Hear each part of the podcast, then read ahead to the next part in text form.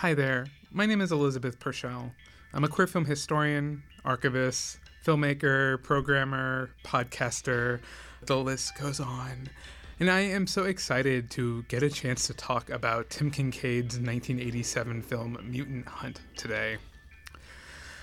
I'm gonna just come out and say it. I have a real soft spot for this film. It, it ticks a lot of boxes for me. It's creative, it's kind of silly, and it's only 75 minutes long, which is, you know, the easiest way to my heart for a film. um, unlike most people who probably first saw this movie um, renting it from a video store in the 80s or the 90s or catching it on a TV show like USA Up All Night. I don't know if it played on that, but I, I feel like it's the type of thing that would have. Or collecting the now fairly valuable Wizard Video VHS tape, which now sells for, I, I think, like upwards of $100. No, I first encountered Mutant Hunt and the rest of Tim Kincaid's films through my work researching the history of the gay adult film industry. This is probably going to become as no surprise, but if you did not know, I'm just going to come out and say it. Tim Kincaid is also known as Joe Gage, the pioneering filmmaker behind a slew of important all male hardcore films from the 1970s and 80s, like Kansas City Trucking Company, El Paso Wrecking Corporation, LA Tool and Die. To me, this is a great thing. I love seeing filmmakers who got their start in one type of genre moving into another one, seeing, you know, what they can bring to this new type of film using all of their previous experience making something kind of similar but kind of different. But sadly, much like Tim Kincaid's fellow director Tom DeSimone, this this aspect of his career is usually brought up in a really negative, pejorative way. You know, it's always something like, "Oh, this movie sucks because it's by a guy who makes gay porn," or, uh, you know, "Why did a gay porn director think he could actually pull off making a real movie?" Some people have even blamed these Tim Kincaid films for causing the end of Empire Pictures, which I think is ridiculous. I think these films are really wonderful and a little goofy, like I said, but also just a lot of fun. And I am all for being positive about cinema. I hate people who try to be negative or who try to make fun of films. There's no, I got no time for that. So I am excited to talk about this film. And uh, much like the commentary I did for Tom DeSimone's Reform School Girls for Vinegar Syndrome, I really want to approach Mutant Hunt by tracing the full trajectory of Tim Kincaid's career. And from there, we'll talk about making the film, some of the people who worked on it, and one of my favorite trends of the 1980s, which I always call horror chic, that that wave of horror films made by porn directors, uh, starting off in the early 80s. Something I, I do want to note right off the bat too is, you know, I hope this isn't too confusing, but Tim Kincaid has always very purposely kept his identity separate. Going all the way back to interviews from the late 1970s, he was comparing himself to the author Evan Hunter, who would publish certain types of novels under that name while having a popular detective series that he published under the name Ed McBain. So, to honor that, over the course of this commentary, I'll be referring to films by Tim Kincaid as being by Tim Kincaid, films by Joe Gage as being by Joe Gage, and even films by Mac Larson being by Mac Larson. I, I really hope this isn't too confusing over the next hour and change, but this is also partially for my sanity because I am so used to referring to these films as being by these people. So, why don't we get started? Tim Kincaid first began his career in the entertainment business at age 17 as an actor based in Los Angeles. He did some TV shows, like appearing in a pair of episodes of Combat in 1966 under his birth name, before eventually making his way to New York, where he studied acting under Lee Strasberg, did lots of TV commercials, and appeared in various theater productions. Real quick, I do have to say, I love these shots of Domina, like reflected through this glass dome. It reminds me a lot of Rainer Werner Fassbinder's Chinese Roulette for some reason. And also, uh, one of my favorite like film technique stories, which is the pioneering gay playwright, filmmaker, journalist Jerry Douglas, who wrote the play's score, which was adapted into a film by Radley Metzger. He he told a story once about how when he was on the set of Score with Radley Metzger, kind of learning the ropes of how films were made. Radley Metzger said, "My only piece of advice is always put something in the front of the frame to give it depth," which is something we see throughout this film, especially in all the scenes with Domina. Anyways, during the long stretches of waiting on film and TV sets, Tim Kincaid began observing crew members and grew curious about how they worked and uh, how they did what they did and how they made movies happen. Increasingly becoming more and more interested in transitioning away from acting and moving more into working on films behind the scenes. In 1970, he'd take a role in an early hardcore film that would essentially change his life. That film was Lewis Jackson's The Deviants, which ads described as being, quote unquote, a very strange film that is sadly lost. I should note uh, for all you Vinegar Syndrome heads out there, yes, this is the same Lewis Jackson who made the amazing Christmas Evil nearly a decade later. It was on the set of this film that Tim Kincaid met another actor named Richard Lipton, and the two decided that they could make a better movie themselves. And three years later, that film would finally come to fruition, and it would be called The Female Response. They began casting at the end of 1970 with the plan to release the film early the next year. And before they'd even begun shooting, they were already planning feature films. There was a brief piece about them in, I believe, Box Office Magazine, where they list all these titles that included The Rise and Fall of Jane, Slash Slash, Land of a Thousand Monsters, and Stone Age Woman. And if you can't already tell from some of those film titles, Tim Kincaid has always had a really deep love of genre filmmaking. Another, I guess, benefit of being a struggling actor in New York is having plenty of free time to see as many movies as he could, taking advantage of cheap matinees. In an interview I did with him, he, he told me that there was a period of about two years where he essentially saw every single movie that came out in New York something that's really reflected in his filmmaking throughout his entire filmography. But before Kincaid and Lipton could make their film, something came up.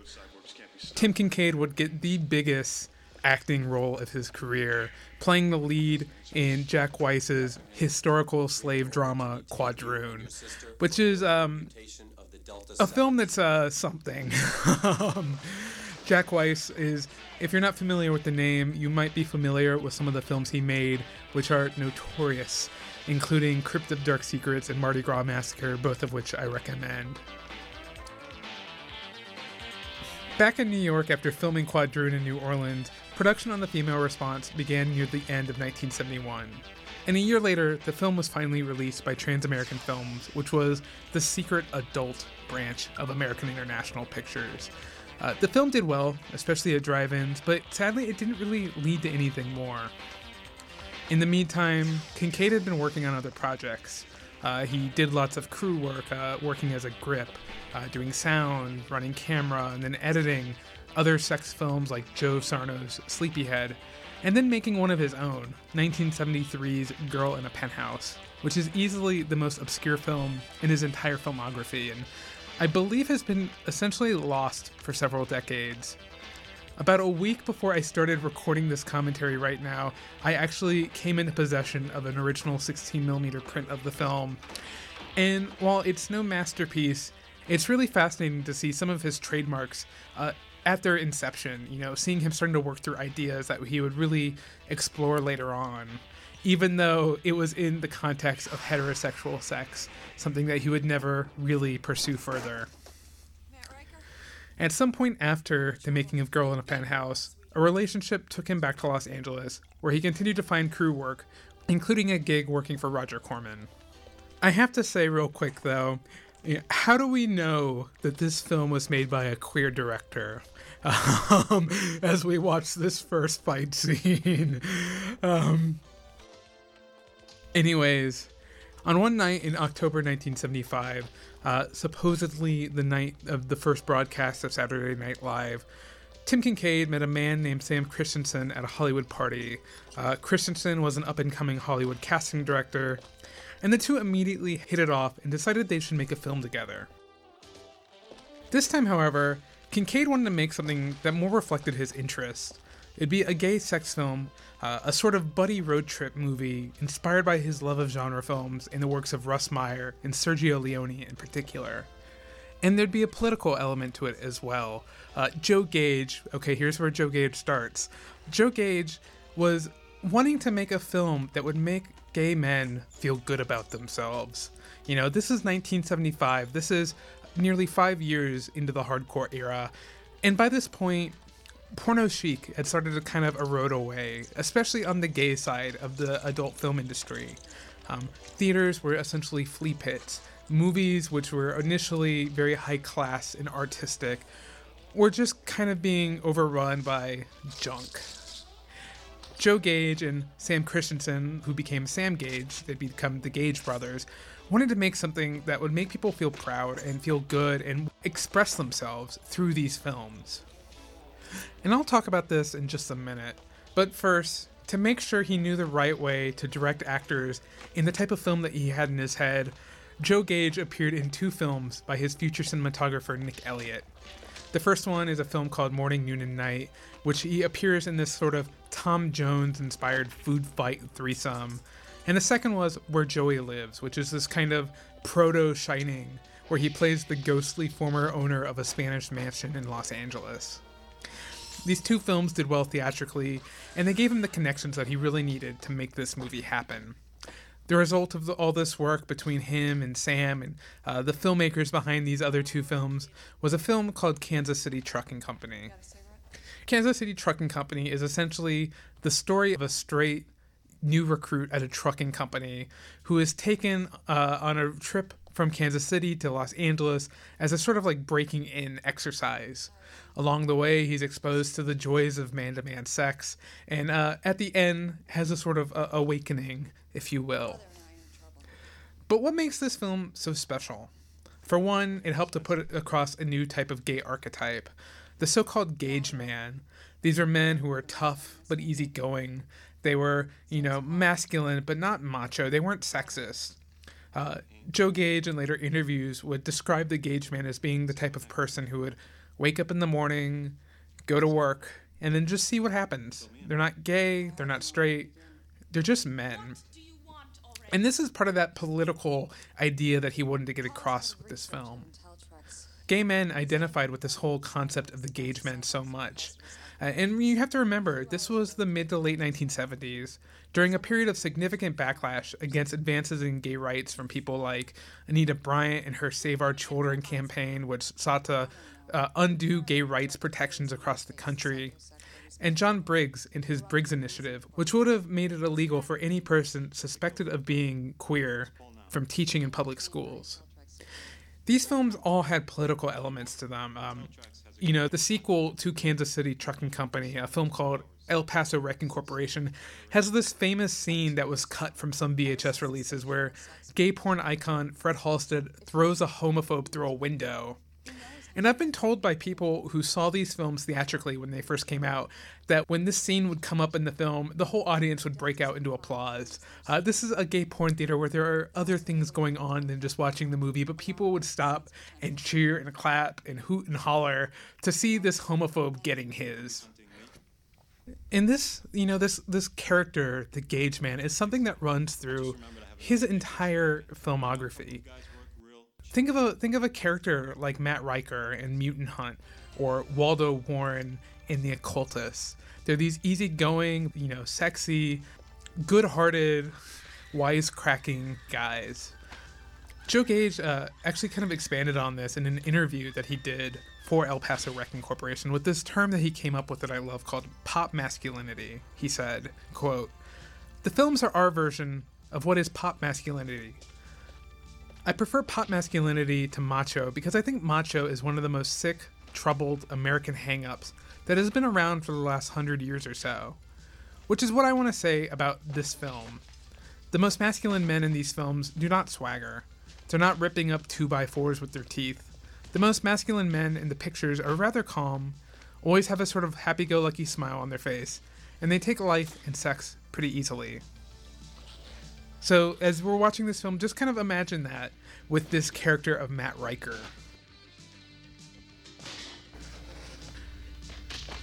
And another reason why Kansas City Trucking Company was such a big deal was that it had a full promotional campaign behind it, to the degree that no other gay film had really had before. Um, when it was originally released in New York in the beginning of 1977, there were ads everywhere in the subway and all over the city. They recorded radio spots. They had a really slick trailer and TV spots. Both the trailer and the poster proudly declared it to be the crossover film, which is such a daring claim to make. The crossover movie, of course, is that sort of fabled idea of a movie that would be so successful and so good that it would cross over from the hardcore ghetto to the mainstream. These filmmakers really sincerely believe that by the end of the 1970s, mainstream Hollywood films would have actual unsimulated sex scenes in them, that there would be no border between hardcore and the mainstream. Real quick, before I go any further, I do have to say I love this scene right here where we're introduced to the Elaine character dancing at Club Inferno. I feel like if this film was made by any other male exploitation filmmaker in the 1980s, this would be so like gross and sleazy. I'm sure she'd be nude. It'd be very sexualized. But here, I, I don't know. There's something so like fun and cute about it to me. And I'll talk about the this actress Tawny Brennan later on in the commentary but finding out that she actually was a trained dancer made me like this even more. I'm glad that she has this showcase for her abilities. So, was Kansas City Trucking Company the crossover film that it declared itself to be? To an extent, yes, actually. Uh, the film was hugely successful. When it originally opened in New York and San Francisco, it beat out Hollywood films like uh, A Star is Born, and King Kong, and Three Women at the box office. Uh, Joe Gage, over the years, has told this story about when the film first premiered in New York. Uh, real quick, I, I love this whole gimmick of Euphoron being taken orally. Uh, I've never seen something like that in another film before, actually. Anyways, when when Kansas City Trucking Company opened in New York, uh, Joe Gage stuck around the theater to make sure everything was going to go okay and to see how the film was going over. And he noticed for the first few weeks of its release this trend uh, of all these young women going to see the film together around lunchtime. Uh, he, he thinks that they were all secretaries just taking their lunch breaks together to go see this gay porn movie that everybody's been talking about. And then a few years later, in the early 80s, when the Joe Gage films were playing repertory screenings at the Vista Theater in Los Angeles, I've heard stories about like at some screenings just like huge amounts of like young teen girls showing up to see the movies and uh, having the time of their life clapping and cheering and hooting and hollering uh, watching these rowdy gay porn films in the theater. So yeah uh, this film kind of was uh, the closest the gay adult genre really got to a, a crossover film, aside from something like Boys in the Sand. But even that, I don't think it was much of a crossover film outside of New York City. And one other thing, real quick, I meant to mention uh, another piece of the promotion of Kansas City Trucking Company, which really shows Gage's love for like old timey exploitation ballyhoo. Uh, Joe and Sam Gage had one of the first, and I, I think the greatest gimmick for one of these gay adult films. This was right around the same time that the film Earthquake was being released, and that film had a, a big gimmick that it was released in Sensurround. You know, it was uh, you're gonna feel the theater shaking when the earthquake in the film happens. Uh, so they, they took that and they put their own spin on that and released Kansas City Trucking Company and Surround You Sound uh, with the tagline "It takes you into the action." um, I asked Joe Gage like what this meant, and you, you think oh they, they have to do a lot of work for this. It's, it turns out it was just they put some extra speakers in the theater and then had a little knob for the projectionist to turn up and down throughout the film. Uh, but i mean it packed them into the seats and every other joe gage film that was ever released was advertised as being in surround you sound. And speaking of the success of kansas city trucking company led Joe Gage to make what essentially became the world's first porno trilogy. And these films that he kept making were also very politically minded. Uh, the sequel, El Paso Wrecking Corporation, is this film about male bonding and friendships. And the third film, which was released in 1979, LA Tool and Die, is this really gorgeously bittersweet film about aging and settling down in the end of the decade. It's the first Joe Gage film to really kind of tackle romance. I highly recommend checking out all three of these movies, even if you're straight. Um, you know, I'll, I'll, go ahead and say it. Quentin Tarantino has uh, openly referenced these movies over the years, if that sells you on them.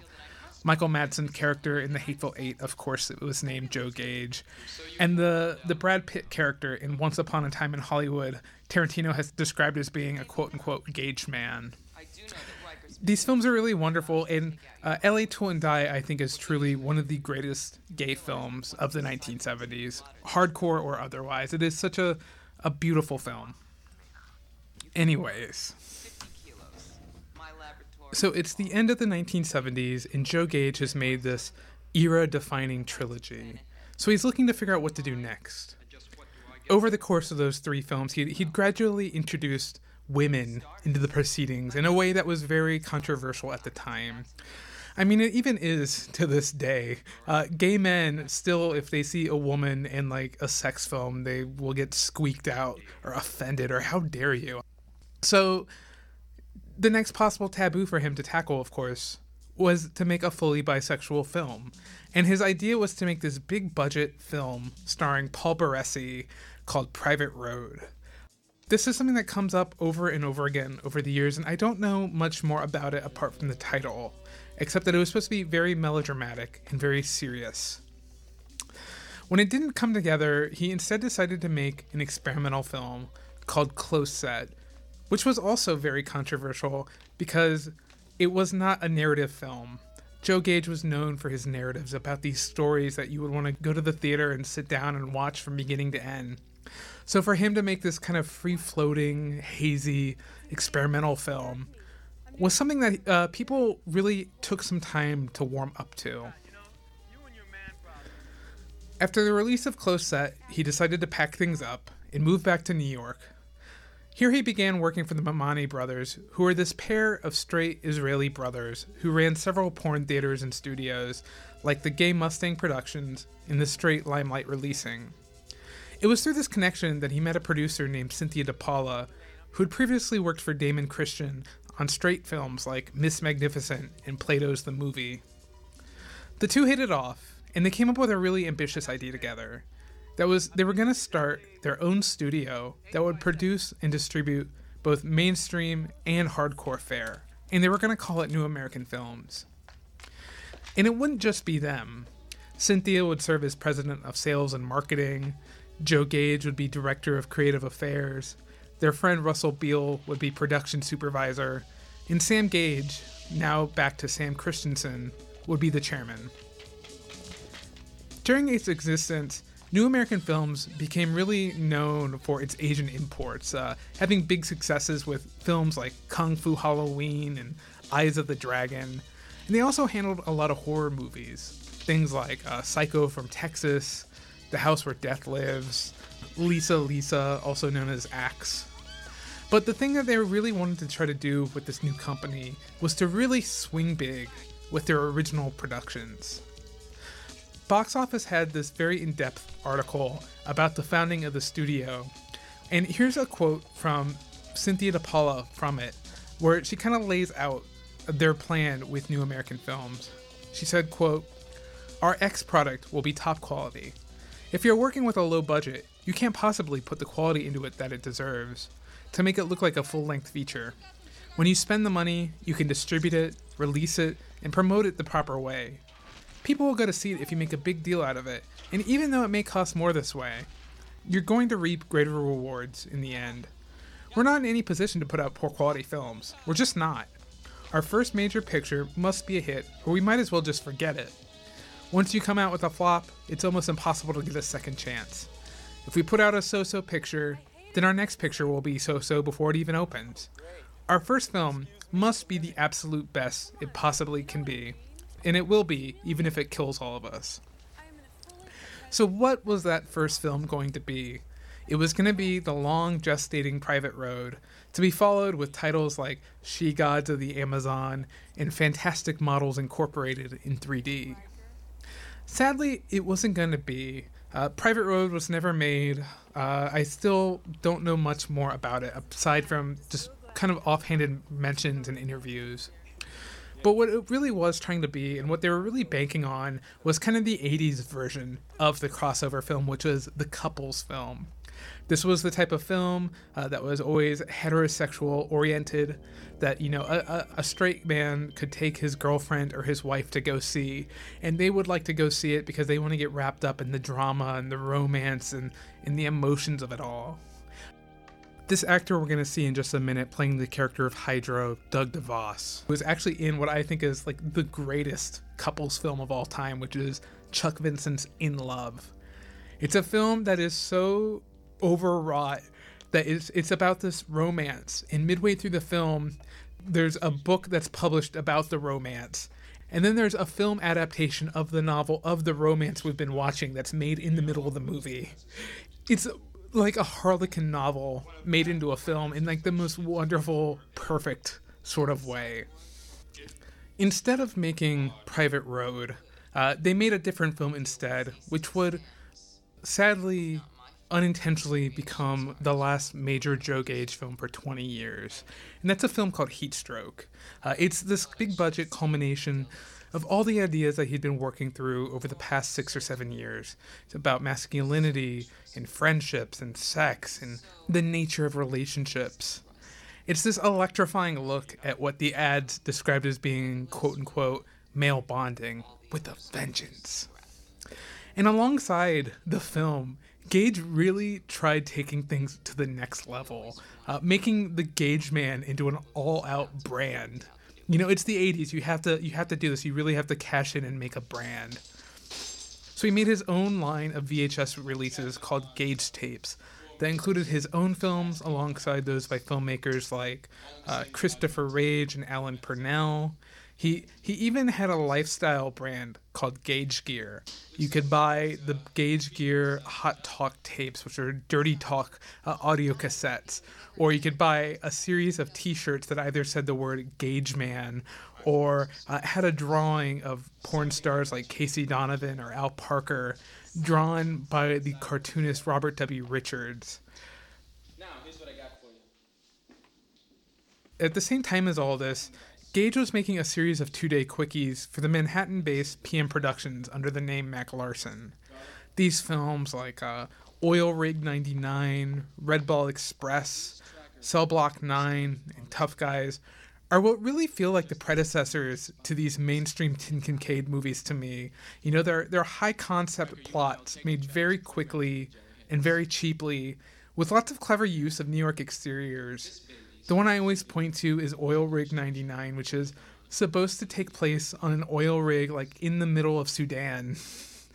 and the way he achieved this is by like shooting some footage of animals at the Bronx Zoo and then like getting in a helicopter and shooting some footage of Central Park and then building a little miniature oil rig that he uses for the exteriors. So, although Heatstroke would be the last major Gage film, there were a few others like Close Set 2 and 501. Joe Gage really did not mean for it to be.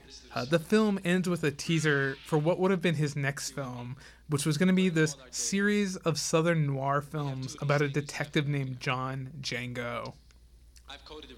Yet again, funding issues kept these films from ever getting made, but I just want to read this preview uh, from a, from an issue of Honcho magazine so you can get an idea of what this film would have been like.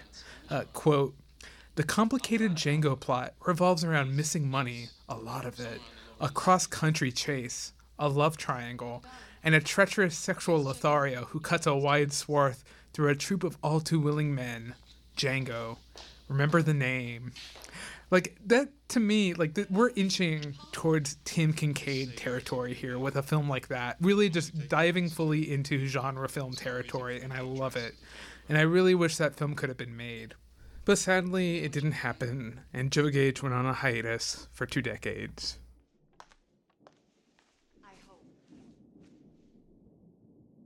What's that supposed to mean? Look, I know you're professional. I know you kill for money. But do you really know what you're dealing with? By the middle of 1984, New American had closed its doors, and Tim Kincaid and Cynthia DePaula were ready to really make the jump and make a mainstream genre film.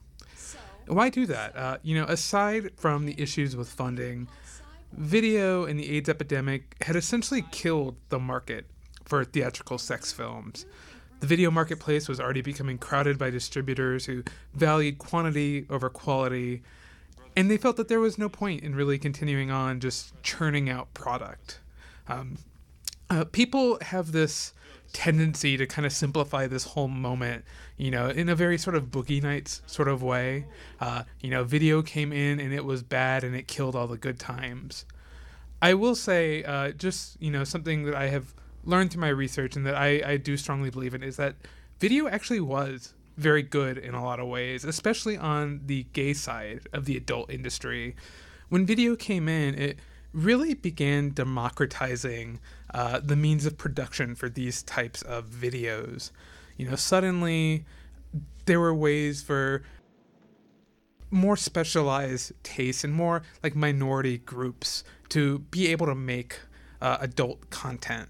You had the first all black videos starting to be made. You had fetish videos being made. You had SM having its own kind of renaissance on video. Uh, you had bisexuality becoming a huge thing around this time with Tom DeSimone helping to kind of uh, pioneer that little wave in the mid 80s. I could very easily see if Joe Gage had continued on through this period, I could very much see him like maintaining Gage tape and turning it into like a very kind of more like specialized, like almost fetishy type of thing. And as I'll talk about later, this kind of democratization had a huge effect on the horror genre too. Anyways, Tim and Cindy weren't the only ones to realize this. Many other adult filmmakers jumped on the horror train around the same time, like Gary Graver with his film Trick or Treats, Doris Wishman with her notorious A Night to Dismember, Armand Weston with The Nesting, James Wasson and Buddy Ball with Night of the Demon, and most successfully of the bunch, Tom DeSimone, Roberta Findlay, and Chuck Vincent. And don't forget, like, while many of these filmmakers were proud of the work they'd been doing in adult, they'd always meant for it to be something of a stepping stone, you know, just a training ground to get the experience before they could uh, do the crossover, have the big crossover movie.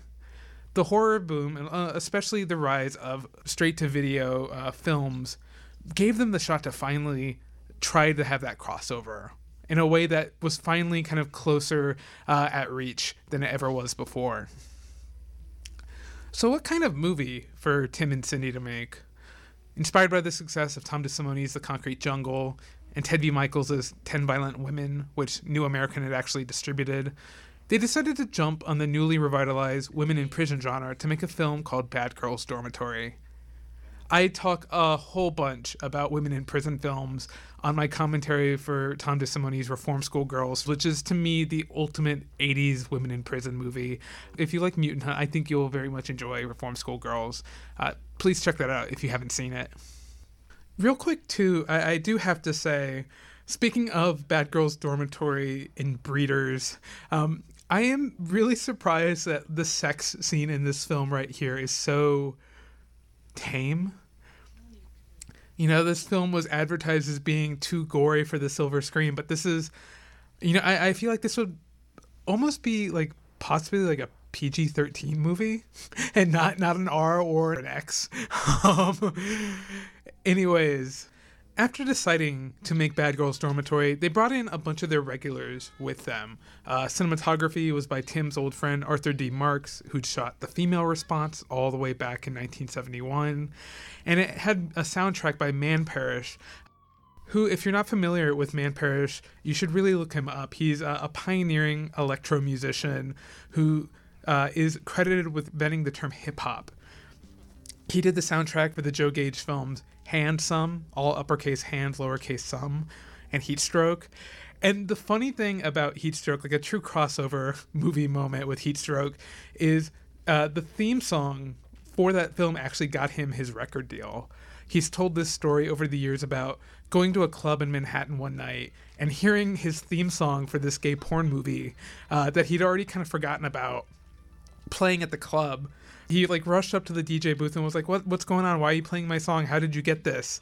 And it turns out the DJ had rented a copy of the videotape and made a bootleg acetate using the tape and was playing it in the club. And that's how he got his record deal. That's how he was able to make songs like Hip Hop Bebop and uh, work with his friends like Klaus Nomi and Cherry Vanilla and all these other um, all these other amazing musicians. So, aside from these two people and some other people from the crew, there were two new people that would become essential parts of this new burgeoning phase of Tim Kincaid's career. The first was special effects makeup artist Ed French, who, like Tim Kincaid, originally intended to be an actor, but wound up on the other side of the camera more often than not.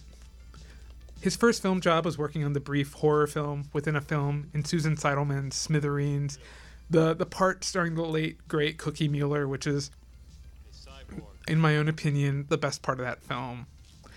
And from there, he worked steadily on films like Nightmares in a Damaged Brain, Amityville 2, Sleepaway Camp, Geek Maggot Bingo, Chud, and Alphabet City. In an interview for the book Empire of the Bees: The Mad Movie World of Charles Band, he said, quote, I don't remember exactly how I met Tim, but he was very charming. He and his producer wife Cindy DePaula liked to laugh, and the atmosphere was easygoing on the sets. He was quite courteous to the crew and actors.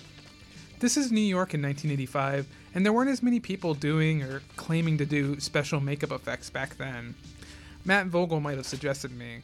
I'd worked with Matt on a few things before we worked with Tim, I'd already gained traction in New York's small film community by doing a TV anthology series called Tales from the Dark Side, so I had a bit of a reputation.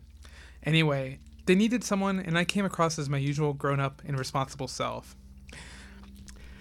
It was likely on the set of either Chud or Alphabet City that the two met. Matt Vogel had previously gotten his start doing pyrotechnical effects for Don't Go in the House, before working on films like Miss 45, The Nesting, the Vinegar Syndrome favorite Madman, and many others. According to a Hollywood Reporter article, the two were brought onto Bad Girls Dormitory as a pair, beginning a collaboration with Kincaid that would last through most of his mainstream period.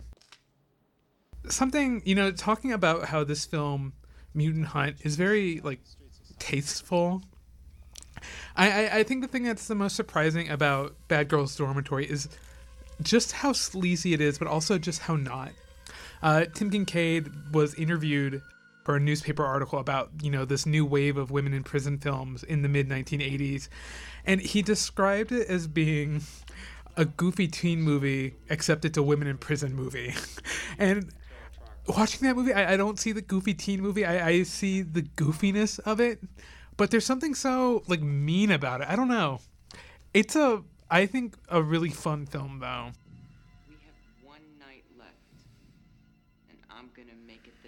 The film would be picked up by films around the world, and Kincaid and DePaula would immediately get to work on their next project, which was to be called Riot on 42nd Street.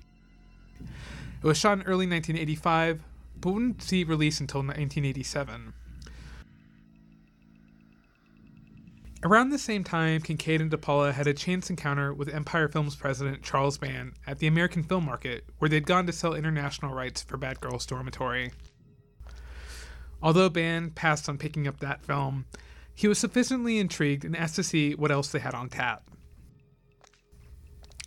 The couple presented him with six different potential projects, and a deal was quickly set up for him to buy two of them Rapists from Outer Space and Matt Riker, Mutant Hunt.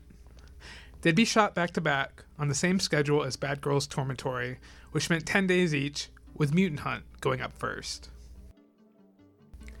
So let's finally start talking about this movie that we're watching now. Around this time, Tim Kincaid described it in a bunch of different interviews, and I kind of want to just cobble together uh, the way he's described this film. In an interview for Fangoria magazine, he described it as being an adventure film with a science fiction background, and it's not Road Warrior or Star Wars, but it is in the future only about six years from now. Which, you know, if I if I take that and I kind of calculate that out, That means this movie takes place in about 1991, which only makes me like it even more, uh, especially because the, the famous box art says it's in the 21st century. So I, I don't know when exactly uh, they thought it came out, but this is 1991 that we're watching here. He also said in that same interview, it's sort of, I don't want to say tug in cheek because that term's overused. It's a contemporary adventure there's not much hardware, just some lasers and effects. It isn't knockdown, fall about funny, but Matt Riker, Mutant Hunt, has a sense of humor. The heroes are a happy go lucky trio of mercenaries, adventurers for hire who share a kidding camaraderie with each other. It's a comic strip. Hold on a second. That sounds kind of familiar.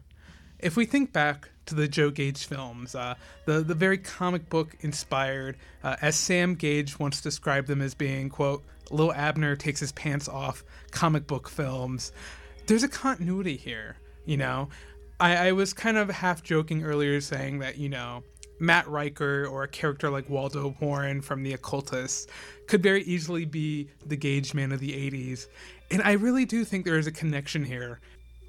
Even though Tim Kincaid is writing for a very different type of genre here, a very different type of mode, a different type of audience. There is that connection there. There is that that that that feeling, that tone, that type of character running through all of these films in a way that I find very fascinating. And speaking of, you know, genre and comic books, this film, along with Tim Kincaid's other Empire features, were also very obviously inspired by 1950s and 60s sci fi especially films by Roger Corman, who he'd worked for back when he moved to LA in the 1970s. Another quote from Kincaid is I've always liked the lurid exploitation movies of the 50s when I was growing up. I think the time is right for them to come back, since we're coming to the end of the whole wholesome, family type science fiction that appeals to a wide range audience. Now we have a big video market for these low budget pictures. There hasn't been an audience for these movies in the last 10 to 15 years. Until now people when they talk about Mutant Hunt, they always automatically compare it to Blade Runner and the Terminator, and those comparisons uh, are not without merit, obviously. But when I see this film, you know, and especially after researching it and finding all these interviews, I really do see a lot more of 1950s and 60s sci fi in it. And this is also something that was really going on in American popular culture right around this time in the mid 1980s. You have this huge wave of nostalgia for the 50s and the 60s. You know, it's how MTV took the Monkees, which had, you know, not been a band for decades and made them one of the biggest uh, phenomena of the mid 80s. You have all these TV shows from that period coming back. You have the new Monkees, the new Gidget, the new Lassie, the new Leave It to Beaver. Um, the Munsters today. You have movies like Back to the Beach and Computer Beach Party. You have the Women in Prison revival in a way, in a, in a weird way is also part of that too. Um, so with horror, you have films like uh, Night of the Comet, Chopping Mall, Not of This Earth, Invaders from Mars, uh, Terror Vision, Night of the Creeps, Evil Spawn, and Mutant Hunt, Breeders, Bad Girls Dormitory, The Occultist, and you know robot holocaust i think all feed into that too in a way that's really um, not, not, not talked about too much. And i think makes these films these tim kincaid films make a lot more sense on a uh, to, to see what they were going for when they were making these films. So we have this film about this trio of happy-go-lucky mercenaries. Who to get to play them of course, as Matt Riker, we have Rick Gianasi, who Tim Kincaid, decades later in an interview with Sean Abley for Fangoria, described as being his muse during this period. Of course, Rick Gianasi is probably best known now for his starring role in Lloyd Kaufman's Sergeant Kabuki Man NYPD. But he first became interested in acting in 1981, studying at the American Stanislavski Theater in New York and taking roles in productions of shows like Look Back in Anger, The Marriage Proposal, and Titus Andronicus. to help pay the bills, and you know, this is, I guess, a predecessor to his work in Sergeant Kabuki Man. He was actually hired by Marvel Comics to play Spider Man and Captain America at promotional events and parties around the country. Some of these were really high profile, too, like playing Captain America at the White House's annual Easter egg hunt in 1985. Bad Girls Dormitory was his very first film role where he played the heroin addicted social worker, uh, the one character who you're supposed to think is a good guy and as it always is in a women in prison movie, is not. He'd go on to appear in every single one of Tim Kincaid's films in roles of various sizes, except for his final one, She's Back. Another notable film that Gianasi made around this time that's actually very similar in tone and style as Mutant Hunt is Escape from Safe Haven, which is another like post-apocalyptic film where he plays a mercenary. one fun little factlet is that nearly a decade after this film was shot, uh, Gianasi would play a character named Dr. Riker in a commercial inside of a shot on video film called Psychopathics. Then, as Elaine Elliott, we have Taunie Vrenon, who grew up in Reno, Nevada and aspired to become a dancer, a showgirl, or a model from a very young age. In 1982, she swept the Western Models and Talent Competition in Las Vegas where she won overall in addition to categories for runway modeling, television commercial, and photography. Sure? The prize was a trip to New York, where she was quickly signed by the elite modeling agency. Really Much like Rick Gianasi, Tim Kincaid brought her into film with this one. It was her very first film. After shooting Mutant Hunt, she received some newspaper coverage for starring in something called Pages from the Heart, which claimed to be the first non X rated adaptation of a Harlequin romance novel made for the home video market. Which I could not find any information about outside of a few newspaper articles. I am kind of curious about that now. Afterwards, she appeared in some other films. But to me, her, her most notable other role was as Carmen, the femme fatale in Andrew Horn's rarely seen experimental no wave noir film, The Big Blue she's really great in it, and it's a shame she didn't have more of a career. After shooting these movies, she moved to Los Angeles, where she did some TV and some other films.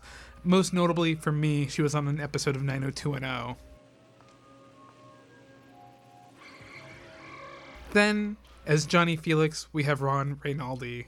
And something something I should note too that I noticed as I was doing my research for this is you know, maybe just a coincidence, but Felix is Tim Kincaid's birth last name, and Elaine is the first name of the pseudonym that Cynthia DePaula used for producing Heatstroke. So I, I wonder if that was just a coincidence or, you know. This was Reynaldi's first release film, but he also was in a film that had a very troubled production history and you know this film has so many like vinegar syndrome connections in it and this one i think might be one of my favorites is that he was actually in John Liu's New York Ninja, uh, the film that was never completed, that Vinegar Syndrome recently edited and dubbed and released for the first time. Uh, he plays a mugger who shows up throughout the film, and he's not credited on IMDb, but if you're looking for him, you can very obviously see him. He also pulled double duty on Mutant Hunt, also serving as the film's stunt coordinator. And after shooting Mutant Hunt, you go on to have a small part in David Prior's Man Killers, which is uh, his direct to video, uh, gender swapped version of The Dirty Dozen, starring Edy Williams of Russ Meyer fame, and do stunts on Paul Morrissey's Spike of Bensonhurst. And those are our three leads. Um, most of the other actors in this film, I could not find any information about. and They didn't have, they didn't have many roles outside of this film. But there are a few other names that are notable to me, uh, worth pointing out too. Uh, the biggest one, of course, is LeeAnne Baker as the pleasure droid who gets tossed out the window at the beginning of the film. Bad Girls Dormitory was her first film and should go on to star in Breeders and have, uh, I think, most notably, the lead role in Necropolis, which she is so good in. I love her in that film so much. Um, in an interview for the book, Empire of the Bees, the Mad Movie World of Charles Band, she had this to say about working with Tim Kincaid. I don't think he was overly concerned with the acting. He just kind of let us do our thing. He seemed to particularly enjoying shooting the quote unquote money shots the slime pit and breeders, the six boobs in Necropolis. I also remember him being protective in a way. For the shower scene in Breeders, he had everyone leave the set except those that needed to be there. I'll talk about the crew in a bit, but it is notable that many of the people who worked behind the scenes on this film were regulars at Chuck Vincent's Platinum Pictures. Chuck Vincent, of course, was the very prolific and very highly acclaimed New York based sex film director behind films like um, Farewell Scarlett, Misbehavin', Jack and Jill, the, the film I mentioned earlier, In Love, and Roommates, which I think is the closest the adult film really truly got to the crossover movie. But all throughout the 70s, he was also making non adult films like Blue Summer and Summer Camp. But in the early, at the turn of the decade, with the beginning of home video and Hey Cable, he just jumped on it and like fully crossed over, making so many films like uh, Warrior Queen, Slammer Girl, uh, Student Affairs, uh, Cleo, Leo, all these different films for Vestron Video and other companies. In a way, you know, what Tim Kincaid and Cynthia DePaula were doing with these films is kind of what Chuck Vincent had already been doing. But besides the crew crossover, there are two people in this film who are also in some Chuck Vincent movies. Like Adrian Lee, who plays the character Amber Dawn, who I believe is the girl in the alley scene, who, you know, she was in Breeders and Necropolis, but she was also in Slammer Girls and Sex Appeal. Also, Ed Malia, who I believe plays her boyfriend in this, was in Robot Holocaust, and then films like Party Girls, Young Nurses in Love, and I think the best non adult Chuck Vincent movie, Thrilled to Death, which is a film that more people need to see. It's a really great psychodrama that's uh, very obscure but shouldn't be.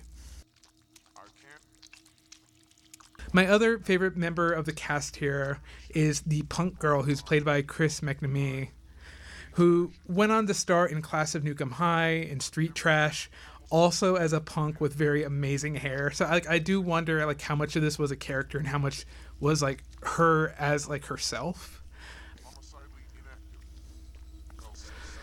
So, Matt Riker Mutant Hunt was first announced in August of 1985 with production beginning on September 4th. It was originally intended to be a quick 10 day shoot, but was extended to 15 due to the complexity of the film. A majority of it was shot at the abandoned military ocean terminal in Brooklyn, most notably the entire finale at Intel-Trex. Another location that we see right here, uh, Matt Riker's apartment next to the former Great Shanghai restaurant at Bowery and Market in Manhattan.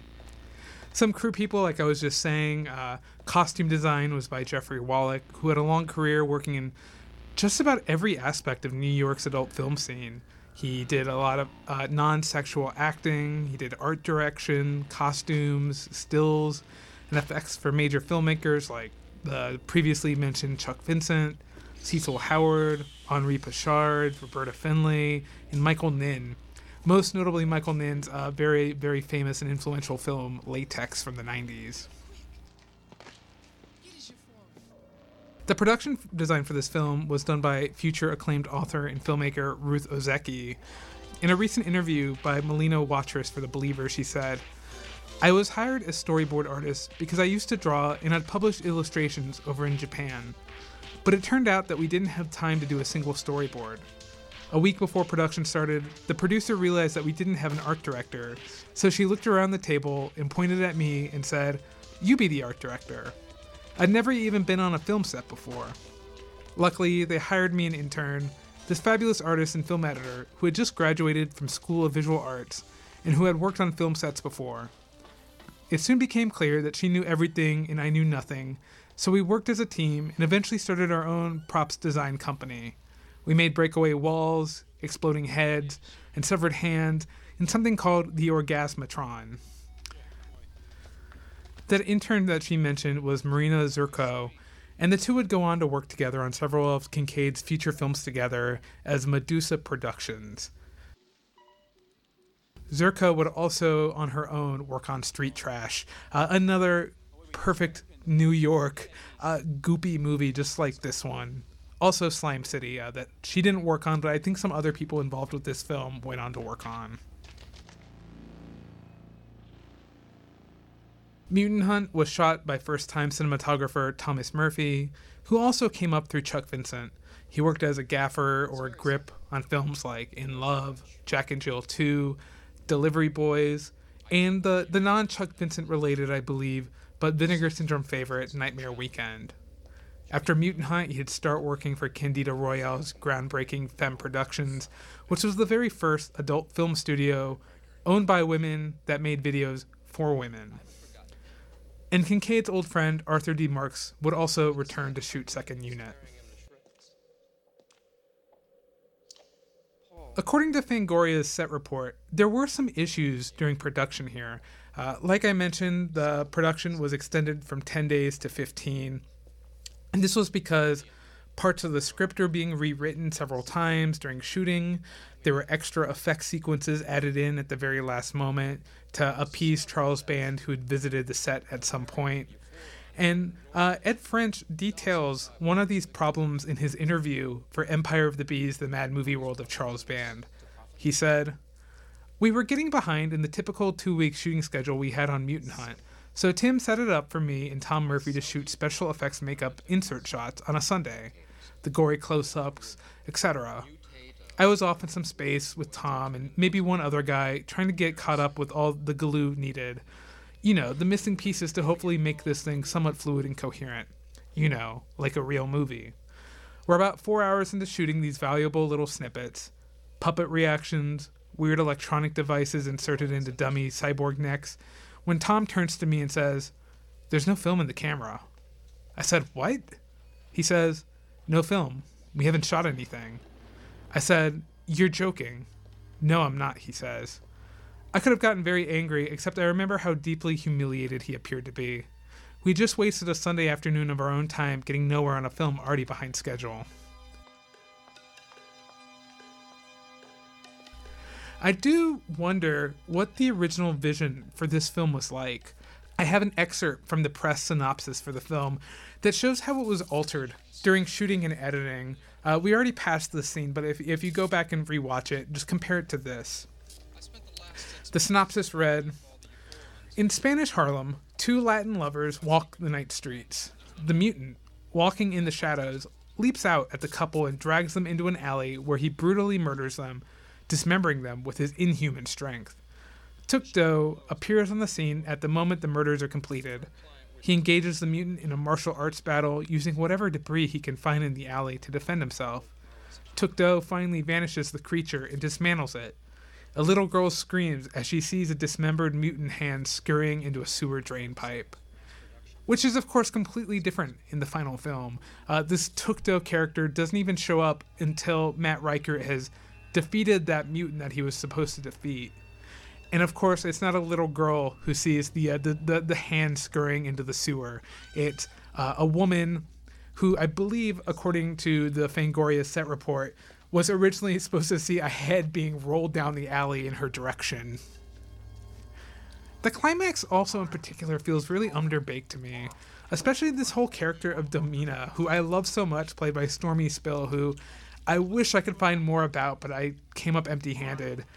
You know, she we see her throughout this entire film. She has this big presence. She's wonderful.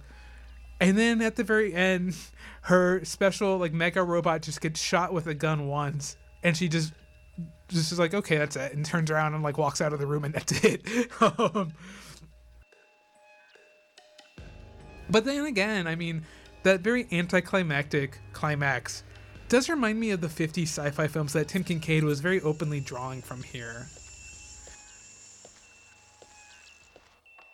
And honestly, I think that's what I really appreciate about this film. It's way, way high concept, even if it tries to pull off a little too much. Regardless of any issues during production, the film was finished in 15 days, and then followed by Breeders, which was then shot in just 8.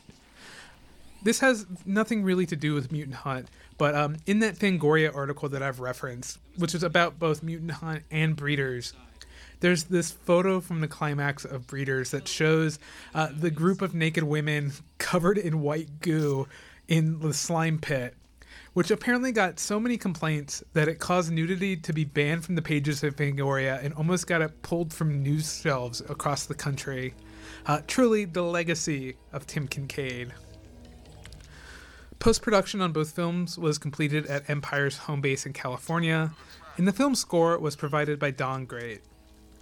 Yes, the music was recycled from Breeders and later reused in David DeCoteau's Dream Maniac. The timing of the completion of the two films coincided with a major push by Charles Band to aggressively expand Empire Pictures. In a January 1986 issue of Variety, he outlined plans to produce and release two dozen films over the course of the year. So even before either of these two movies that Tim Kincaid and Cynthia DePaula had just made for him were even released, he already had them making more. And not just directing. This time they were producing Bruce Hickey's Necropolis, which was shot that same month. And even though Breeders was shot after Mutant Hunt, it was the first of the pair to be released in May 1986. There was a hitch though. While both films had originally been shot for theatrical release, Band decided to try a new strategy, releasing Breeders directly to the home market through his Wizard video label. Wizard had existed since Band's exit from his first video company, Meda Video, which was later retitled Media Home Video. Yet they, for the most part, only ever released pickups. Band's older films like Auditions and Parasite, plus cult classics like Pink Flamingos, and lots of horror to the extent that I think most people, when they think of Wizard Video, they think of horror. The lurid big boxes for films like Lucio Fulci's Zombie 2, and a whole raft of Jess Franco films. When Band started Empire in 1983, he inked a deal for the studio's titles to be distributed on Vestron Video's main label. Um, think of films like Trancers, Ghoulies, and Reanimator while Wizard Video was relegated to being distributed under Vestron's Lightning Video sublabel. With so much new product, only certain titles could really be given full theatrical releases, so Wizard Video switched gears a bit, becoming the home of direct to video releases of some Empire titles that weren't really being labeled as Empire films. This made sense. 1986 seemed to have really been the year that shot on video and direct to video horror really began to become a marketable thing. In the years prior, there'd already been releases like David Prior's Sledgehammer and Blood Cult, but 1986 alone brought titles like Night Ripper, Spine, Truth or Dare, A Critical Madness, Escape from the Insane Asylum, and of course, one of the great titles of all time, Gourmet, the Zombie Chef from Hell.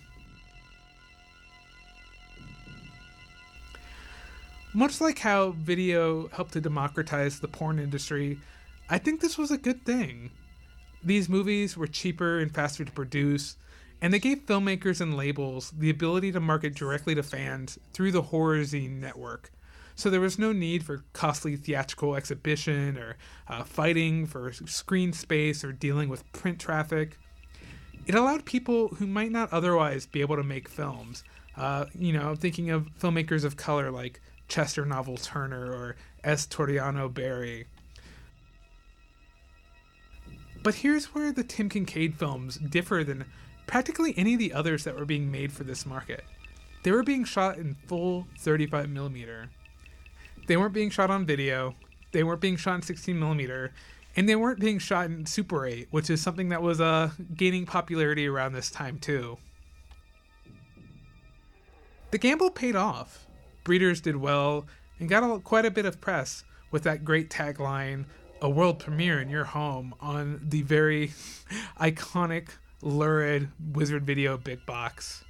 So Charles Band went further with this. He gave Tim Kincaid and Cynthia DePaula a 10 picture deal with all of these 10 films to be made over the span of 18 months and to be released straight to video. Which to me just sounds insane. They'd have to start producing a new film every 55 days in order to meet this sort of schedule. Band also brought in two other filmmakers based outside of New York to make direct to video films for him too around this time. There was David DeCoteau in Hollywood and Gorman Bechard in Connecticut. DeCoteau's first release for Band, Dream Maniac, would also birth the famous gimmick slogan, Too Gory for the Silver Screen. The first of this next wave of Kincaid films was Robot Holocaust, which was shot in August of 1986. And of course, it's the most well known of all of these for being featured in a second season episode of Mystery Science Theater 3000. Then came Peter Manoogian's Enemy Territory, which Tim and Cynthia produced, which began production in November. Mutant Hunt would finally see release on April 21st, 1987. It was the third, despite being the first, of the five movies the pair directed or produced to be released. In speaking of the film's video release, we are about to finally see how they executed the uh, the video release's iconic box art with this uh, decaying mutant cyborg lifting up Z and I guess supposedly choking him to death. um, uh, as with most of uh, Empire's films, the artwork was likely created before the film even was shot. So I do wonder um, how they how they decided they needed to uh, bring this image to life. Mutant Hunt would wind up being the very final release by Wizard Video, and along with Robot Holocaust and Psychos in Love before it, just one of a few later titles to be released in a traditional slipcover, as opposed to that famous big box. I do love the original box copy for this release, so I'm just going to go ahead and read it. When New York is besieged by mutant cyborgs with an insatiable lust for ripping human beings apart, its dedicated mutant hunter, Matt Riker, to the speedy rescue. A diabolical scientist, Z, has injected these mechanical zombies with a sexual narcotic that induces a thirst for killing. All over Manhattan, the robotic Romeos begin loving him and leaving him dead. With two trusty mutant hunting pals, Riker descends into dark tunnels beneath the city to find Z's secret lab. Riker attacks with revolutionary lasers. The mutants are clamoring for more of the demonic drug. How are Z's plans going for world domination? Not so hot. It's a terrifying fight to the finish, as you'll discover when you scavenge for danger on the mutant hunt. I love it. And now we're knee deep into the climax of Mutant Hunt.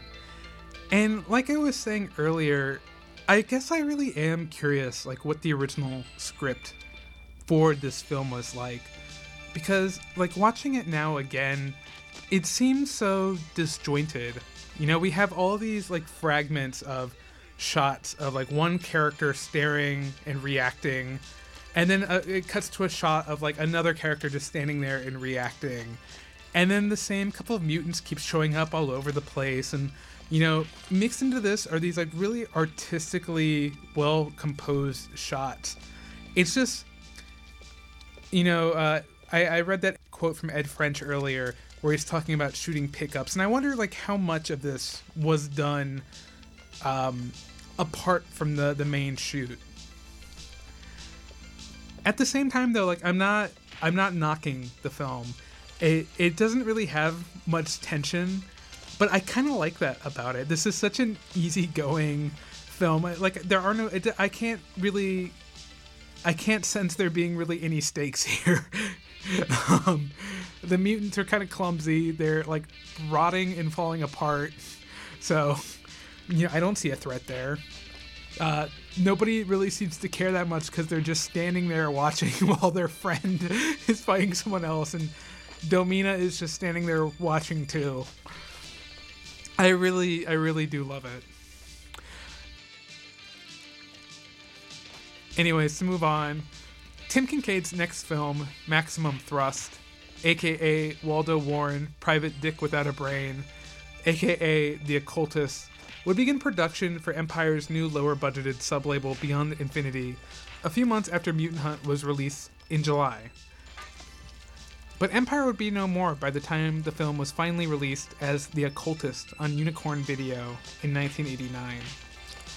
Likewise, in December 1987, Kincaid made a Carrie Fisher vehicle called Dead and Married for Vestron's direct to video label Lightning Video, but it also wouldn't see a release until 1989 as well. In the end, what had happened to the porn industry happened to the horror industry as well you had this flood of low budget releases that really oversaturated the market and the subsequent confusion uh, that buyers and renters had, you know, distinguishing the From Beyond to the Dream Maniacs, really like led them to pull back and become more wary of what they were renting. Empire had expanded so much and so fast that the market just couldn't keep up with it. And this, along with Band's purchase of the Dino De Laurentiis studio in Rome and the unexpected downturn of the value of the dollar, led to Empire's end. This essentially marked the end of the Tim Kincaid film era. At the end of 1988, he began running acting workshops that he was advertising in box office. And in the 90s, would write a pair of Jackie Collins esque airport novels. Sleazy, a little tawdry, fun to read. Uh, the first was Today, Tomorrow, and Always, which is about the film industry. And then Never Let Me Go, which sells for quite a bit of money now.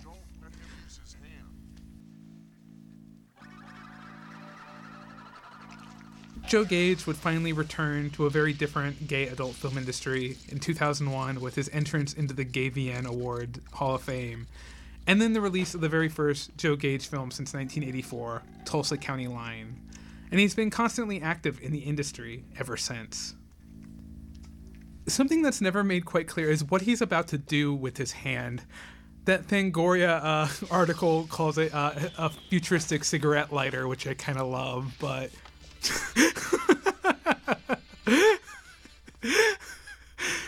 you see, like Domina just like turned around and was like, okay, I'm done. See ya.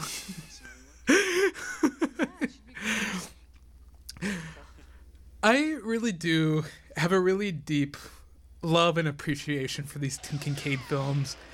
And I really do hope that this re release um, exposes them to a new audience and I hope people will be more understanding of them and take them for what they are, which are just really low stakes, really creative, really likable little horror films.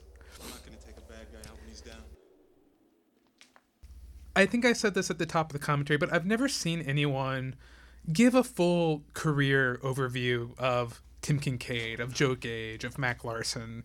And I really hope that this commentary can kind of help fill that void because he really is, I think, one of the most important queer filmmakers of the past 50, 60 years.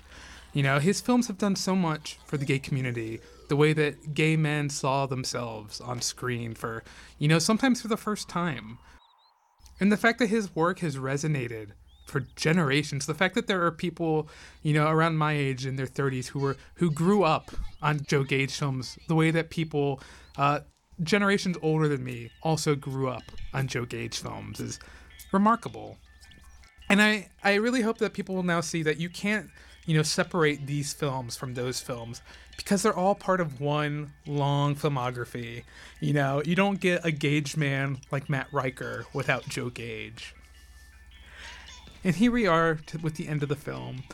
Once again, I really do hope that this has been informative. I hope you've enjoyed the commentary, and I really hope you enjoy this release.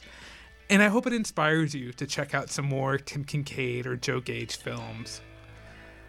Once again, I am Elizabeth Purchell of Ask Any Buddy, and I will leave you with this triumphant final shot of Tim Kincaid's Mutant Hunt.